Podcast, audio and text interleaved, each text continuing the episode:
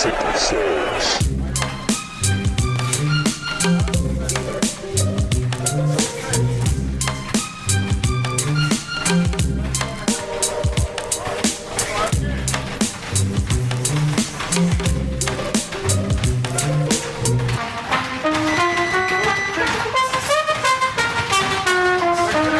Hello, everyone, and welcome to another episode of the Corner Guys Boxing Podcast. I'm your host, Thomas Trambox.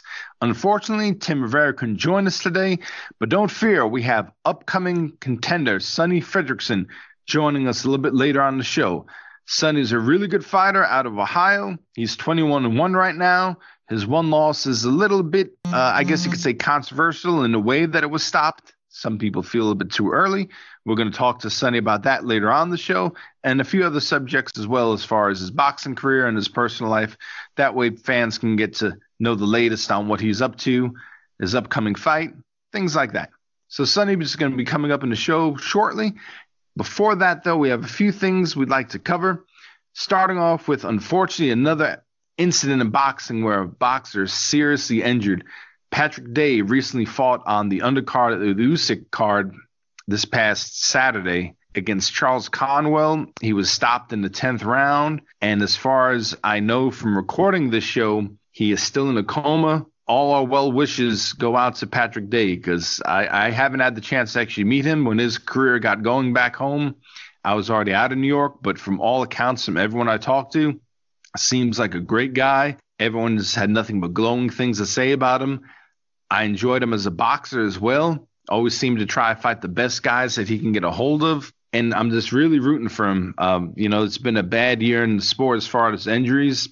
Me and Tim talked a couple episodes in the past about, you know, what can be done to make boxing safer as a whole. So you can check those episodes out. You know, I don't want to be the dead horse in that sense, but in Day's situation here, you know, it's just really tough to call. And I think it's just one of those tragic things that you know, unfortunately sometimes happen in this sport. We're really rooting for Patrick. Hope he pulls out of this. And it's bigger than boxing at this point. You know, I just want to see the kid get healthy and have a normal life that he can lead. Also of note, most people probably know of Errol Spence flipping his car multiple times. That was a near, if anyone watched the video, that was just amazing that all he had was lacerations and some cuts being thrown out of the, the car going at a high rate of speed. So as far as Errol goes, I'm you know very glad that nothing major. It looks like he should be back in the ring at some point to continue his career and just practice your driving or whatever the case may be. Call me and I'll drive for you. Whatever the case is, you're a multimillionaire at this point. Get Ubers, get a driver, whatever the case may be. Just be safe because you're a great boxer as well with Day you know, you hate to see anything bad happen to any of these guys. You know, they go in the ring and put their life on the line every time they go in the ring. So hopefully Patrick comes out of it for the better, and hopefully Spence kind of has a better understanding of you know what to do behind the wheel at this point. Hopefully after this incident. Aside from that, from our last episode, we all picked Golovkin to win. I thought he was going to stop Derevyanchenko a little bit later, 10th round. Tim and Marquise both went with a UD around 116, 112. It, it's it's hard to say in this fight as far as Golovkin what he has left because at his age, he's 37, almost 38. His style of fighting doesn't scream, you know, long career into the 40s. I know he's trying to hold out for the Canelo fight. I understand that because who wouldn't? It's a major payday. But is it age showing? Is it the loss of training uh, with Abel Sanchez, the trainer switch showing, or is it he was sick, which people reported before this fight? Could that factor into the Derevyanchenko fight, or is it just if you look at Alvarez, if you look at his, the two fights there, the Derevyanchenko and the Daniel Jacobs fight, when he fought better competition, you know the knockouts didn't come, and he had close, debatable wins losses. You know, I know out of those four fights, I've seen people say he won and lost all of them. Uh, personally, I thought he beat Derevyanchenko 114, 113. I could also see that being 114, 113 the other way for Derevyanchenko. I thought Derevyanchenko, and I think he did the same thing in the Jacobs fight, Where I, the championship rounds, I just don't think he pulled them off, and that's what caused him to lose. You know, two close fights. G3, where does he go from here? I thought originally he should have fought um, the guy that actually fought in the undercard. I can't really say his name, Kamil Szeremeta. And I heard rumors that G3 was going to be fighting him next. I think that's a great opponent, uh, just for the fact that Szeremeta doesn't have much power, but he's undefeated. At this age of G3, I think only has one really good fight left. And if you think you can can get Canelo, you might as well save that fight for Canelo. So, you know, face one or two guys of this caliber. And if you can't beat either, you know, of these guys and Menta or maybe another guy like him, then it, it, it's pretty much time to retire. And if you can't get to the Canelo fight by the end of next year, I think it's also time to retire. I wouldn't mind seeing him fight Andre. Style wise, it's not going to be the best fights to watch. There's a lot of Andre fights, but that's an interesting one. I, I don't see Charlo taking on any good fighters, in my opinion. I, I think he's just a Ponzi scheme at this point with who he fights. And I don't think anyone's really ducking him. Dennis Hogan's not a good opponent, but in past episodes, you can kind of hear our frustrations with the Charlos, especially Jermall and Daniel Jacobs moving up in weight. Alvarez is moving up to fight Kovalev soon moving up in weight. There's not a whole lot of options for G3 that really make sense besides wait for Canelo or face uh, the Kamil guy or someone else like him, get a couple wins. If you can't get the Canelo fight, you know, maybe time to pack it in. But before we get to our Sonny Fredrickson interview, great fight coming up this Friday. Great fight for the light heavyweight division between Artur Beterbiev and I'm butchering names, but Alexander Gvozdyk, I'll just call him the nail, makes it a lot easier using his nickname. Great fight. This Friday, ESPN2, excuse me, ESPN Plus. It's really just a fight you don't really hear a lot of people talk about. You know, if you go on Twitter, you know, a lot of people are talking about the fights that we don't have or could have had or whatever the case is. But to me, I, as soon as this fight was announced, I was very excited for the fight. I think it's a great fight. The nail is 17 0, 14 knockouts.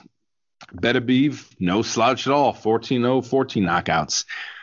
I mean, it's pretty close to a pick 'em fight as you can get. The nail is a little bit taller. He's a better boxer technically. He has a little bit more reach. Beterbiev has a big edge in power.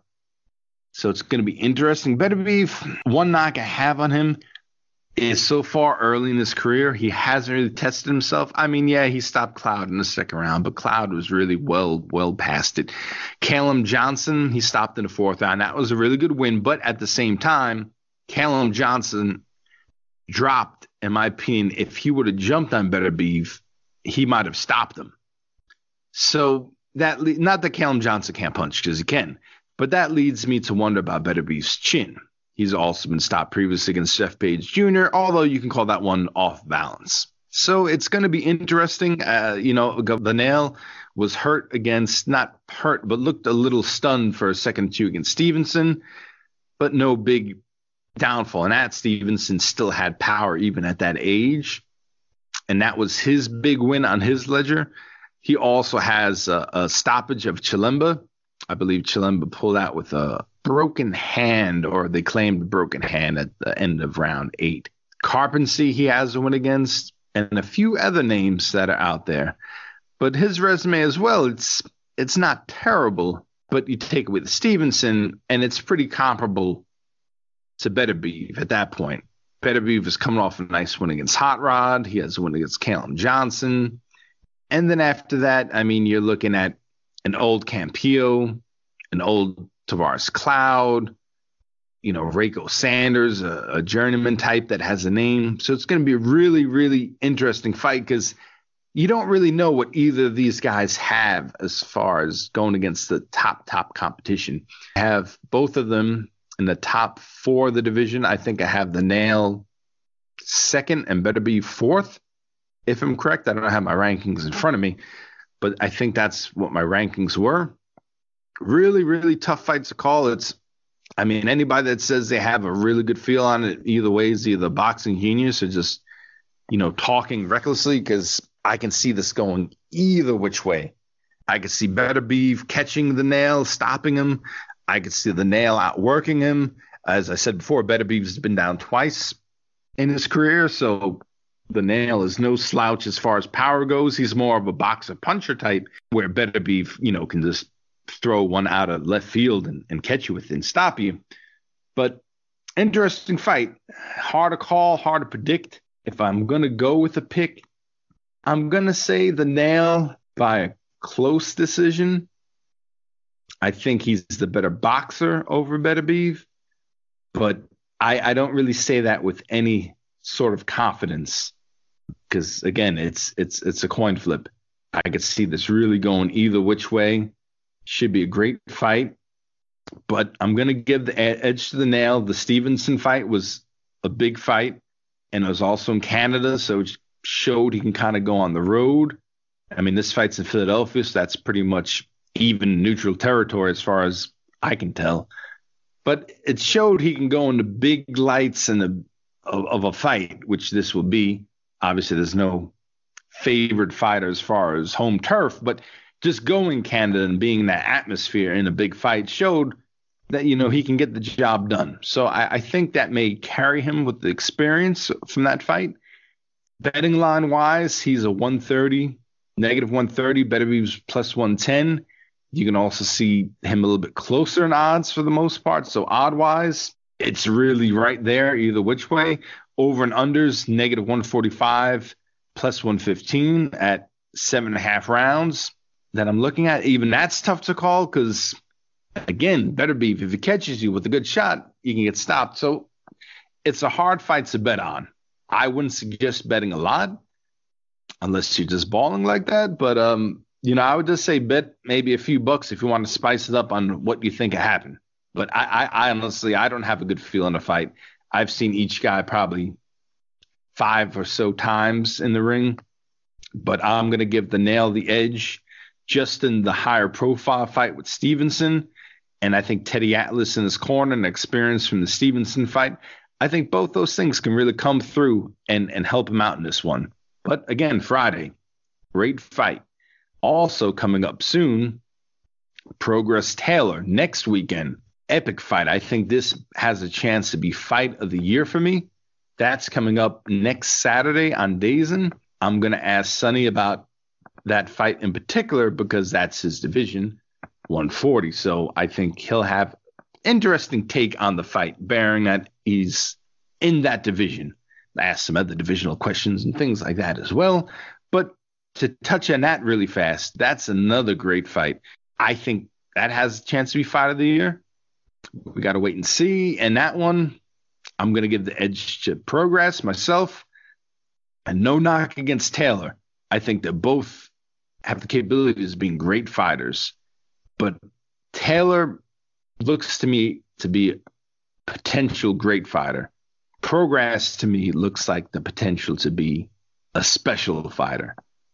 And again, you know, we haven't seen these guys against the top, top notch of the division the winner of this fight, nothing against Ramirez, is the number one at 140 for me. So we'll see next Saturday. You know, I, I, again, I'll go with Prograis. Prograis. Uh, I just think he has the potential to be special, while Taylor has the potential to be great. But all that can be erased because the fight's over in the O2 Arena. Taylor's going to have the home crowd behind him. Going to be interesting. He had a really great fight with Barnett, no more name butchering, Ivan Barnett, the guy, the guy that just won a couple weeks ago when he fought Bracero, but he's, you know, a really good fighter himself. So it's going to be really interesting. You know, Taylor has a solid win against Postol, a nice win against Vasquez, stopping him. He stopped Ohara Davies when that was uh, up and coming prospect and people thought highly of him. So I think overall resume, he may have the edge in Prograis, but he has no slouch either. He had the Terry Flanagan, whitewashed him for the most part. Indongo he beat, which it's hard to gauge that because Crawford stopped him early. Prograis stopped him one round earlier, but Joel Diaz Jr. was a nice one at the time. So I'll give Taylor the home home turf advantage being in the O2 Arena and a better overall resume, which should help him. I just think that Prograis uh, has the potential to be special, but we'll find out on the 26th. So that's a definite big fight to catch. Also, in some more news, the Crawford card against Mean Machine was officially announced. That's December 14th. I'm not too excited about that, but at least we get to see Crawford back in the ring. We also get to see Michael Conlan. Not that excited about that fight, but the Commey versus Lopez fight is a great fight and also I think has potential to be fight of the year. So it's going to be a worthwhile card to check out just because of that fight. But again, you can't really argue with Crawford. Anyone that doesn't have a top three pound for pound, regardless of what you say about his resume, you're out of his mind. Uh, you're out of your mind at that point. The eye test just shows that he should be a top three pound for pound. He just needs the resume to prove it. So hopefully, Top Rank and PBC can work together. Because even if we can't get Crawford against Spence, I wouldn't mind Crawford Thurman, Crawford Porter, Crawford Garcia, any of these guys. Crawford against a top five or six welterweight, Ugas, Pacquiao, any of these guys just would be satisfying enough. But enough of me talking. Right now, joining us is contender Sonny Fredrickson. Thanks for being on the show, Sonny. Yeah, thank you for the opportunity to speak with you. Yeah, glad you can make glad you can make it. Um, so I was wondering, the first question I have for you and everyone kind of differs as far as why they got into the sport of boxing. So I'm wondering what made you get into sport, whether it was a family member that was a big, big boxing fan got you in, or you saw a fight on TV that was memorable, or, you know, what drew you into the sport to want to become a boxer? I just always used to watch um, ESPN classic fights, and then my um, grandma's friend opened up a boxing down the street, and then I just asked to go there, and eventually they let me go, and I've started boxing ever since pretty much watching old fights. Hmm, interesting, interesting. Um, so when you became an amateur, I don't know your whole amateur credential, but I think you had about 130 fights. I remember 120 and eight is what I found, 60 knockouts. You were 2013 National Appeal bronze medal winner. I think you had five Toledo Golden Glove championships. What else did you accomplish in the amateurs that I couldn't find out? Um, at least the mo- well, most important things. I mean, I have some big knockouts on some some names that are now that are pro. You know what I'm saying? That are pretty well known. Uh, but I'm not gonna say their names, but yeah. But you can look them up look, look them up online though. You definitely be able to see them. All oh, right, yeah, because I noticed the 120 and eight. I don't know if that's accurate with 60 knockouts is pretty impressive, especially in amateurs, big gloves, headgear, and everything. You know, half your fights won by knockout shows you had some good punching power. Oh, yeah, I mean, I mean, I wouldn't say it's exactly 60 knockouts, but I definitely stopped a lot of people. It was mostly with body shots, though. All right. When you when the amateurs, is there anything that you missed? Uh, you know, I've asked a few people this question, but what's you know what's different from being a pro to an amateur, but what do you miss about being in the amateur ranks, if anything? Um, I wouldn't say I really miss too much of anything. I hate it though, fighting in tournaments and weighing in every day. So that stuff sucked. But far as like maybe maybe being able to fight a little bit more, I don't know, and traveling a little bit more because you get to go to all the tournaments. So that was a little bit nicer. Yeah, because one my one friend explained it whereas and it kind of made sense. He said uh, amateur fighting was almost like being in school, and pro fighting was graduating high school. And he kind of liked the amateur fighting of the simplicity where you know, like you said, you stay active, and and it was just about the fighting and not about the politics, and that was something that always kind of resonated with me, where it's like that does make sense to me. Oh, definitely. Yeah, that, so, that, that's kind of true. I never thought about it like that. So you turned pro. You had a good start to your career. You were 18-0. And then I can never pronounce some of these foreign guys' names as much as I try, but I like to call him Shoho just to shorten the name. Igrashov, Igrashov, whatever the hell his last name is, I can never pronounce it. But it was a battle of two undefeated contenders. And the fight was stopped in the third round with him winning. What did you think of that stoppage? Um, I I know I I mean, it was a good stop. I, I would say though. I mean, I was I look like I was hurt, but I'm saying I think I could have survived it. Definitely would have got out the ring, but you know what I'm saying. I I think they're just looking out for my health. I, I did break my jaw in that fight, so if if if anything, it was a good stop just because I didn't want my jaw could have been broke way worse if I would have kept fighting. Definitely, definitely. Yeah, because you didn't go down and it was still early. It was the third round.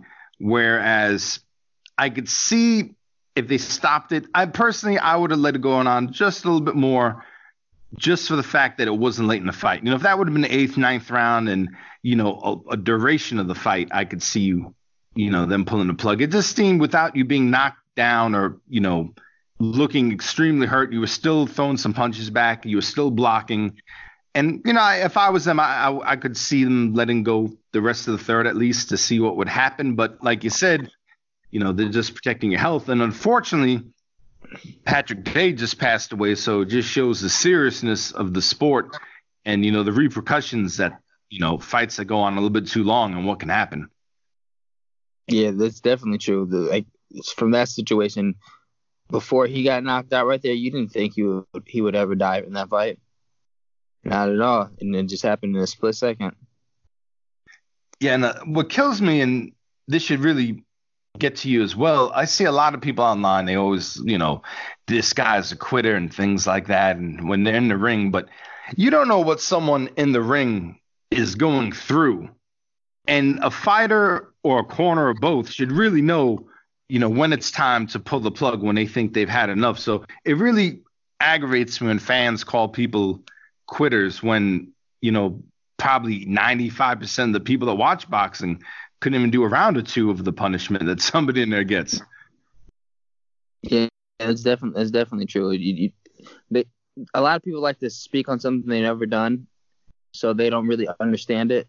So if they got of the ring, then they would understand and they would respect it more.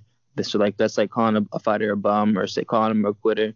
So there's really no bums in boxing. If you're getting in that ring, you, everyone everyone deserves the same respect, win or lose. I agree. I agree. Like it just shows us this year. There's been a few deaths in the sport. you know, anything can happen when you step through those ropes. So at minimum, you know, people should respect boxers. I could see if you know maybe don't like a certain matchup, like Crawford's fighting December 14th. People don't like Mean Machine as an opponent. That's all fine and well, but you know, he's still undefeated boxer, mean machine, and you really can't call him a bum because you just don't like him going against Crawford. It's kind of, you know, outlandish. Yeah, it's definitely true. They're, they're just saying that because they're trying to defend. I don't know. They, I think everyone that's saying that, calling him a bum, that he's fighting bums, is they're all just want to. They, they all disagree. Errol Spence is the best, and that's what it is. But I think Terence Crawford's better. You know, and that's another thing. It's like I like Spence and Crawford because I'm on the side where you can like both of them. I like PBC. I like Top Rank. I just wanted to see the best fights and fighters. That that's what I want to see. I don't really pick and choose and you know with uh I'm a DAZN fan or ESPN fan. I just want to see the best guys fight. That's maybe that's just my thinking, but yeah, that that's how I am too. I don't I don't care about any of the networks like far as like that goes. They can fight it on regular TV. It it, it, it doesn't matter to me where they fight. Lot of just want to see the fight and see it soon. Yeah. Well, I, yeah. well, I didn't see tense. Well, Errol Spencer's got hurt, so we don't know how long he's going to be out for. Yeah, it's just I don't know if you saw the video of the accident, but it's just amazing that he walked away with that with just like lacerations and minor scrapes. With you know, I've seen people, you know, fall off a bike and get a broken collarbone or sternum or something, and this guy just flipped over six times out of his car, and he's like, "All right, cool." did he did he walk walk away and stuff? I I don't know to be honest with you, but nothing was broken, so I I mean I would assume that he at least could stand up. I mean, if nothing's broken, unless he was unconscious, but you know, if nothing's broken.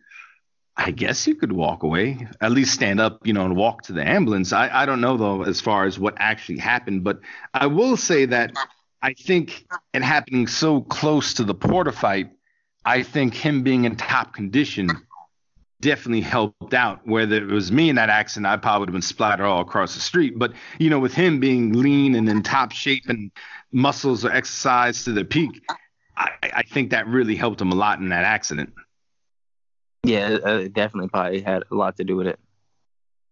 And just bottom line is get an Uber, Errol. I mean, Yeah. pay me and I'll drive you around. You're a multimillionaire now, but in in the the fight with Shoho that you lost, Yeah. what did you what did you take away from that fight, if anything? Because a lot of times in a, a young boxer's early career, a fight like that, you know, gives them good lessons on future on what to do. The, uh, what did you take away from that fight uh, that you know you can implement in fights down the line? Um, what I took away from that fight was not letting my weight blow up to like it used to be and having to lose so much weight close to the fight like that. I feel like that had a lot to do with it. I didn't have no legs in that fight, and that's because I, I my my diet was horrible, and I just I I crashed the weight quick. Well, definitely, definitely, and I've I've heard a few fighters come up with that being an issue as well. Uh, as a matter of fact, Spence uh, had that issue that he said he didn't have a nutritionist. Um, so it definitely means a lot, you know, when you can get near your fighting weight and not have to, like you said, cut that. Do you remember what you were up to before you had to start losing the weight to get to 140? Yeah, probably like probably like 160, 62. All right, yeah. In, in about in about two weeks, week and a half. All right, all right. I mean, I pretty I, I usually used to do that all the time. Now I try to walk around that. The most I walk around at now is 55, but now right now I'm weighing like 40. 50, no, I weigh like 51 right now, so I'm I'm cool right now. I'm all weight. Sometimes I get down to 49. Oh, okay, okay. Yeah, because I know um, you have an upcoming fight on the 14th against Samuel. I want to say his last name's Taya. Yep. Okay, that sounds good. And you're putting up the USBA title that you won for Manuel Medina's uh, Men, Men, Mendez, excuse me, a few Yep. months earlier. All these names, they always just stumble me. But you you won that title against Mendez. You're putting it up against Taya. I'm not too familiar with Taya offhand. Oh, but I, obviously I know you've got some film and breakdown on him. How does your style match up well against him? Whereas, you know, what do you think your advantages are going to be in that fight? I feel like my advantage is going to be my height. Most definitely my height. I feel like my conditioning is better than his. He looks like he has conditioning issues.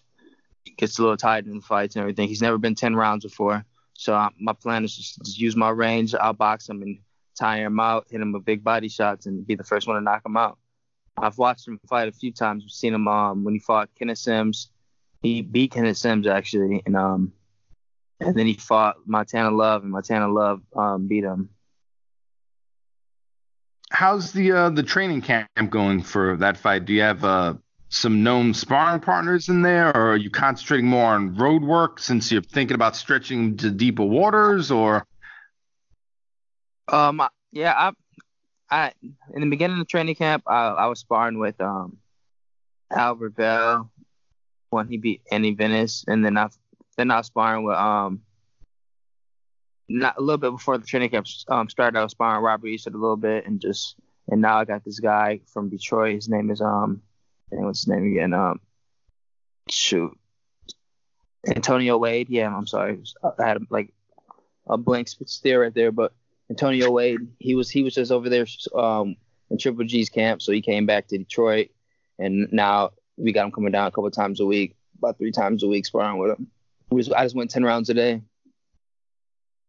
oh, so and the fight's still what almost a month away, so you should be in really good shape by fight time. You should be ready to roll.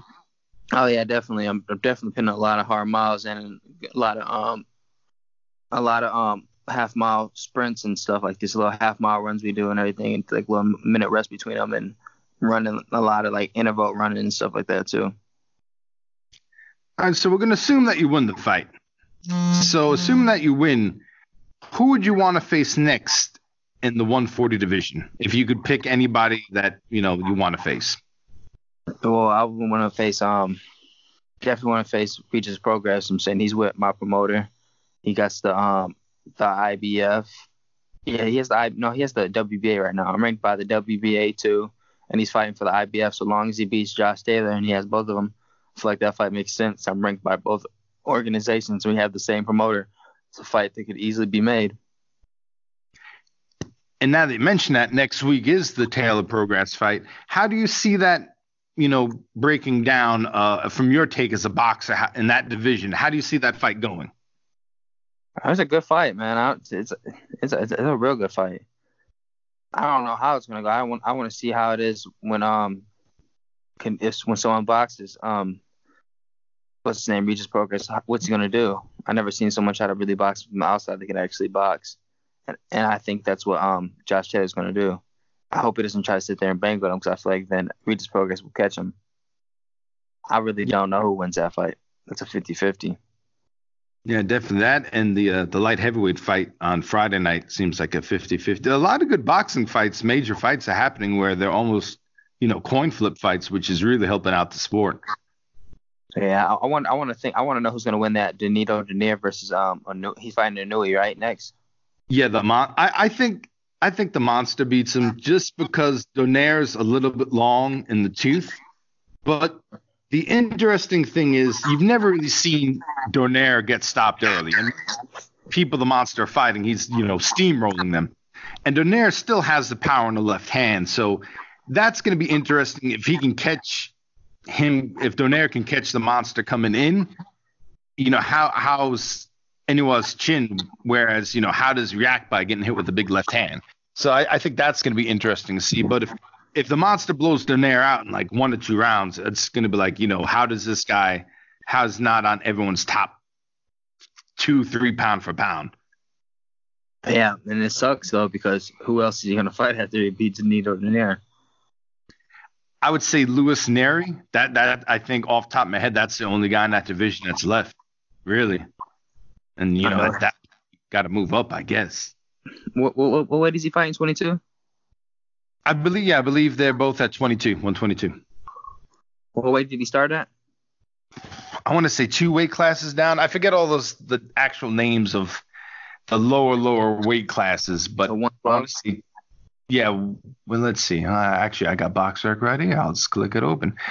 He's fighting right now at bantamweight. I want to say he started at flyweight. Okay. So flyweight is I think 112, like you said. Yeah, 112 is flyweight. Oh yeah. He's he's a he's a he's a monster. Thus the nickname. if he goes up, also, I'm gonna assume that he could probably go up to super bantam. And there's a lot of guys in that weight class. You know, you got Rey Vargas, you got Rigondeaux, uh, Dogboe I think's moving up, but you got Brandon Figueroa, you have Navarrete. You know, so if he can make that next weight class in super bantam comfortably, there's a ton of names and a ton of like really interesting fights to be had. So hopefully, you know, he can do that, especially for you being really tall for 140. What do you think your max weight would be? I don't know. I, I thought about that. It just depends how how how how thick my body can get over the time, and like would I still be strong at that weight? I, which I'm, I'm already I'm really strong for my weight now. So maybe shoot 160, maybe even higher. Hmm, yeah, because like I said, you really 140. I figured middleweight at least you'd, you'd probably get to, assuming your body, you know, your your frame fills out. Because height wise, I mean, you probably have the height of a super middleweight, honestly. Yeah, yeah, definitely. I'm tall. I'm taller than I'm taller than most everybody in my weight class. I think everyone I could think of offhand maybe there's one person that you know they always have random guys in you know a foreign country and some guys oh, like yeah. six six. Well, that Mike Fox guy, he fights weight, but oh yeah, yeah, that, from uh, Baltimore or DC area. I can't remember whichever one he's from. Yeah, yeah good good calling out. Yeah, he, but I also, think he fight. He always fights at catch weights. If I'm, if I'm right. Yeah, I think his last fights were were like 143 or two or something like that. So you could have, be having trouble making a 140. Yeah, that's why I always think if someone fights at a catch weight. Then I was also going to think, and I always ask this question to everybody, but Prograis and Taylor are fighting in the O2 Arena, which I think gives an edge to Taylor as far as if you're going to see some shadiness with the scorecards, and plus having the crowd behind him is going to give him extra push. But as far as luckily you haven't came across it, thankfully, but you watch the sport. Had scorecards. How do you think the sport can get rid of, you know, some really bad scorecards. And I'm not saying, you know, like some people are both ways in the Spence Porter. Personally, I thought Spence won, but you know, if you want to have 114, 113 Porter, I mean, I, you know, I all right, I'll, I'll accept that if that's what you really want to go for. But I mean, like really bad home cooking scorecards where you know, like fighter A won 118, 110, but fighter B wins like 115, 113, 116, 112. Like what do you think could be the remedy in the sport to get rid of those atrocious cards? I think you gotta like, do, do they get paid? The judges, yeah. Take their money away and then spend them.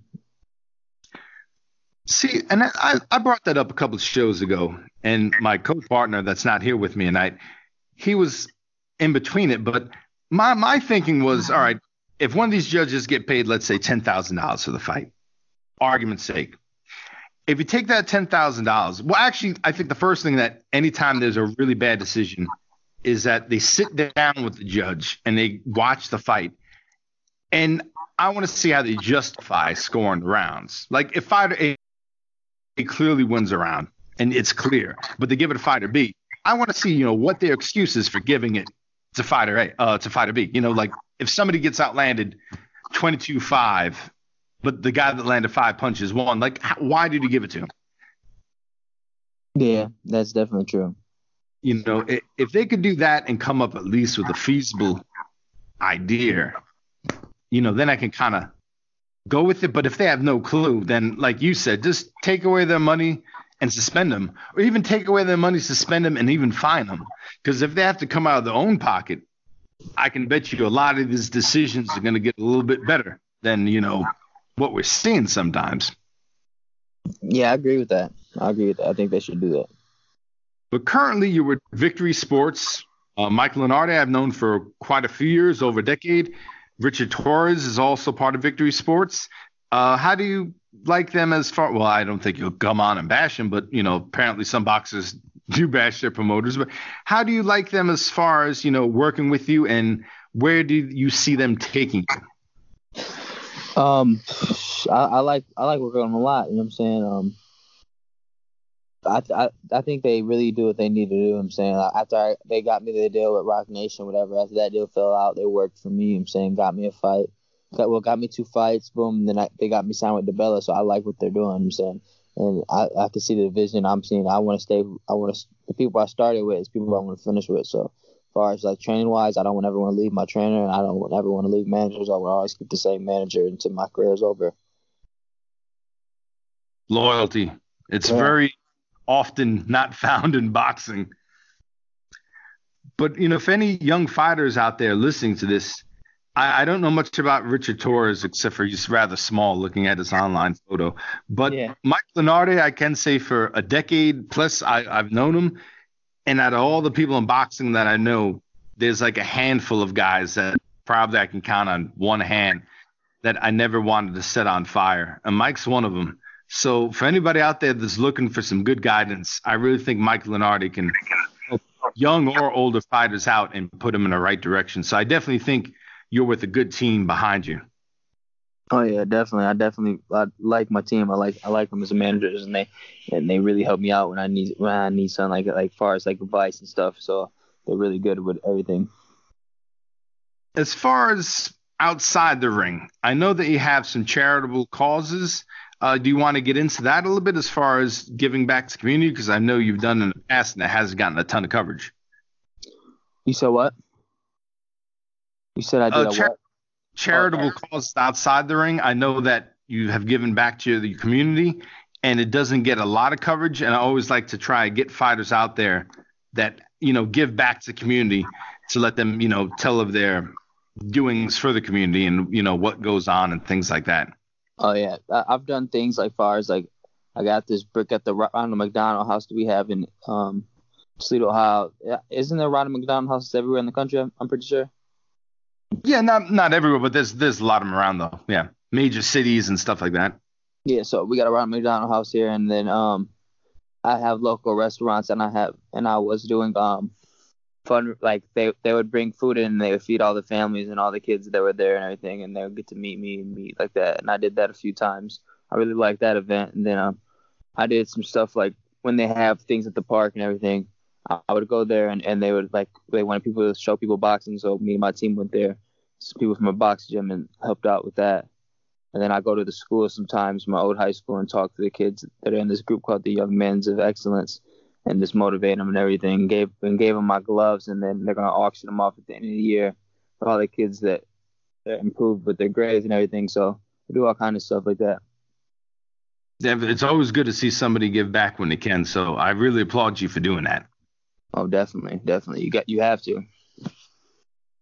You, well, you'd, you'd figure. I mean, that should be the mentality. Everybody in the world would be a better place, but you know, unfortunately, you see some people really get in positions where they can help others, but unfortunately, they don't. But I guess that's the mentality of some people. What can you do? Yeah. But outside the ring, uh, you know, how do you, when you're not training for a fight or in the gym, whatever the case is, you know, how do you occupy your time, hobby wise, or you know, what do you like to do?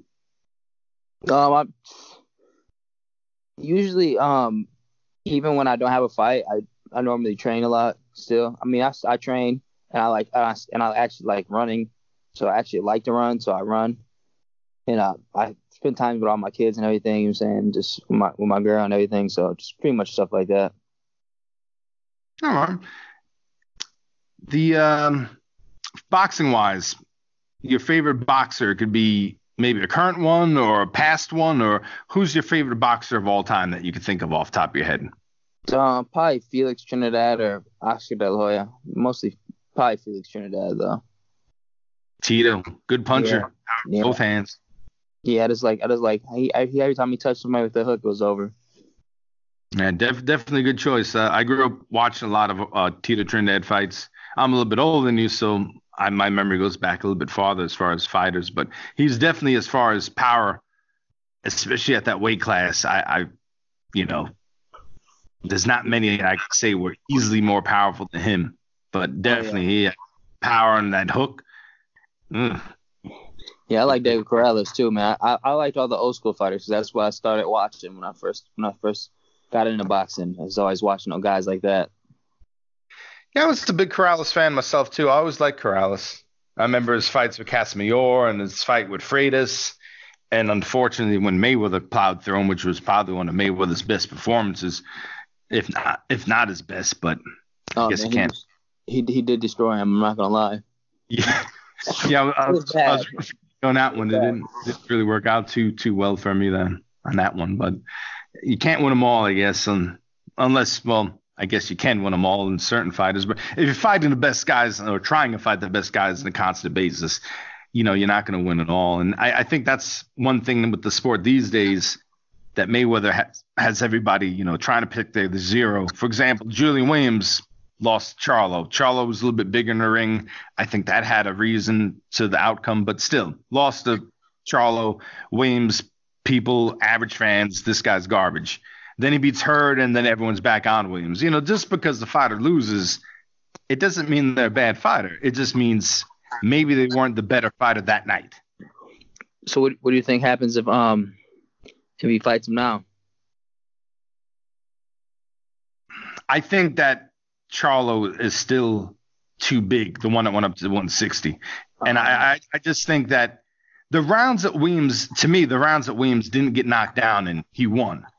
So my thinking there is it was just the size and the strength of Charlo that won that fight. Now, I think Charlo weight drained a lot to get there, and moving up to 160, I think right after that fight, it kind of coincides with my thinking that you know on fight night he was just a much bigger man, and I kind of also think of um, the Jacobs G3 fight Jacobs' big saving, well, one of his big saving graces in that fight, if, if you remember, Jacobs came in that fight huge because he had Chris Algieri working with him for the nutrition, weight training, whatever, and to lose all that weight. And uh, he was clearly way bigger than G3 that night. So, you know, a lot of times, you know, that extra weight can really, really help a fighter out. Oh, definitely. That's he missed the second day weigh-in. Yeah, yeah, that's right. He did miss it.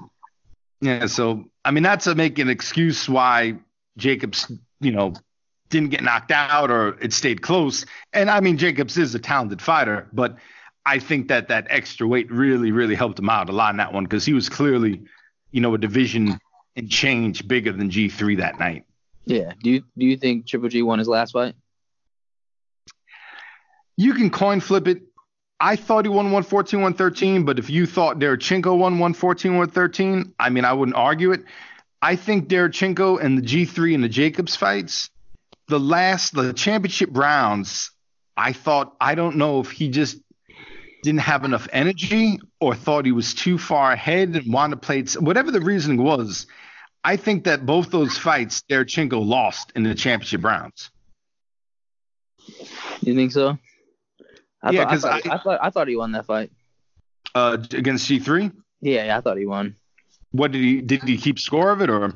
No, I didn't keep score of it. I was I was thinking like, damn, this dude's really t- touching him. Like, I, I that's my problem. I don't keep the score of it to be honest, but I thought he won. Yeah, I, I think the rounds Derevyanchenko won. I think he won a lot of those big which a lot of people like. I don't think it was a robbery. Like if you had Derevyanchenko winning like 114, 113, maybe 115, 112, you know, I, I could agree with it because there was some close swing rounds. And, you know, if, if he didn't keep score, I think the rounds he won, it looked really impressive. Besides that first round where G3 knocked him down. But, you know, a lot of Derevyanchenko's rounds were like, you know, big, impressive rounds. But one thing with boxing scoring system, you know, you can have a big round and win 10-9, and then the other guy can come back and it's really close round and he edges his 10-9, but there's no differential, you know, to the big round if you don't get knocked down to winning a close round, which I wish they almost had like a half point system. I sometimes think would be kind of kind of cool. Yeah, that would be that, yeah, that would be cool. I but yeah, that is true. I didn't really think about it like that. That even though he won, he did win those ones. You won, he won them big. You know, so in that sense, you know, if you're not keeping the score, you think Derevyanchenko in a landslide. And also, if you would have my my thinking of, you know, I know you do boxing round by round, 10-9 here, 10-9 there, but if you blow somebody out and don't get a 10-8 round, let's say you outland them 30 to like six, so most of your punches are power shots and the other guy comes back and he outlands you, let's say 11 to 8, and you edge him out. And, you know, it was a close round, but he landed a few more shots, maybe landed one big punch when you're watching it. And, you know, it looks like he won. You get there's no diff, you know, there's no differential between a massive win for fighter A and then a close win for fighter B the next round. That's why, you know, if they had like a like if you lose close, maybe it's 10 to 9.5. And if you lose clear, it's 10 to 9. But then I'm also thinking, well, there's enough problems with judging as it is now. So do you really want to add a half point system to everything? Yeah, make it complicated for those guys. So yeah, some of these somebody gets robbed. Yeah, some of these guys I think fill out the scorecards before the fight even starts, and they go to the concession stand. They come back and just hand something in. I, I don't know. And also, I don't know how you'd feel about it, but I still think, you know, they have the judges one on each side of the ring, the three sides of the ring. I still think the best view of a fight is TV because you're seeing everything. So I almost think if they could just sit there and watch on a TV, maybe no announcing or no stats on the TV, just the fight stream itself, and still hear the crowd, I think that would be better than sitting on you know three different sides. If you're sitting on the left side and the fight's happening over on the right side with you know fighters back to you, how do you know exactly what's going on where you can just look at TV and see everything? Yeah, that is true. Maybe a little monitor on this there when when they're not by their side of the ropes, just under their backs to Yeah, like good, good idea. You know, like ESPN. If you notice, Tessitore oddly watches the. I've noticed being you know at a ESPN card I don't know if you have ever seen him, but it looks to me that he watches the fight on the monitor rather than the ring, and he's like right there. I mean, he he's right ringside, but it looks like he watches the monitor than looking at what's going on in the ring. Which to me, it's like you're gonna see everything. You know, you're gonna see the best of the action because the cameraman right there. But eh, yeah, it could be true.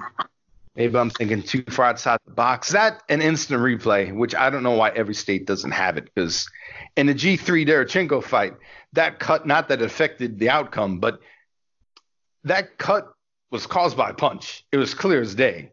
So yeah. you you know if you could take an instant replay, take the one minute in between the round, or even if it's knockdown to not a knockdown, how many times you know you see a false knockdown? If you have the ability to clear these issues up, why not use the technology to clear the issues up? yeah, I think they should use instant replay. You know, because I know some states have like uh, Vegas, I think has it, but New York doesn't have it. And I could understand if you know you're on a card in like the middle of South Dakota. you know, you may not have technology, instant replay, and everything, but if you're in a major city, Chicago, New York, Los Angeles, any of these cities, you know, you could have instant replay, especially on the TV card because it's being taped. So obviously, you can go back and see what happened. But yeah, yeah, that that makes sense. Yeah, well, we're on the same page. Unfortunately, boxing as a whole isn't on the same page. yeah, never will be. You know, hopefully you never have to experience the bad scorecards or the false knockdowns. But sadly, if you're in the sport long enough, you're gonna probably face one of those two. So I'm rooting yeah. that it doesn't happen to you, but be prepared. yeah. Yeah, definitely. Ready. Good thing I good thing I don't have to face no bad trainers or bad managers. Got good ones. See, pays off. Everybody, Victory Sports, Mike Narde, Richard Torres, give these guys a call. They can help you and get you on the right track. Yeah, definitely. But I really thank you for taking the time out, Sonny, speaking with us. Um, you know, it was a pleasure having you. Hope to have you back. Maybe you might stop by one day and give us a good talking to. And good luck on your November 14th fight. Oh, thank you. I appreciate it. And um, I was thinking um, I'm I'm I'm a me- I'm gonna message you on um Facebook because there's another guy in my gym. He's about to be fighting um Carl Frampton, so maybe you have an interview with him.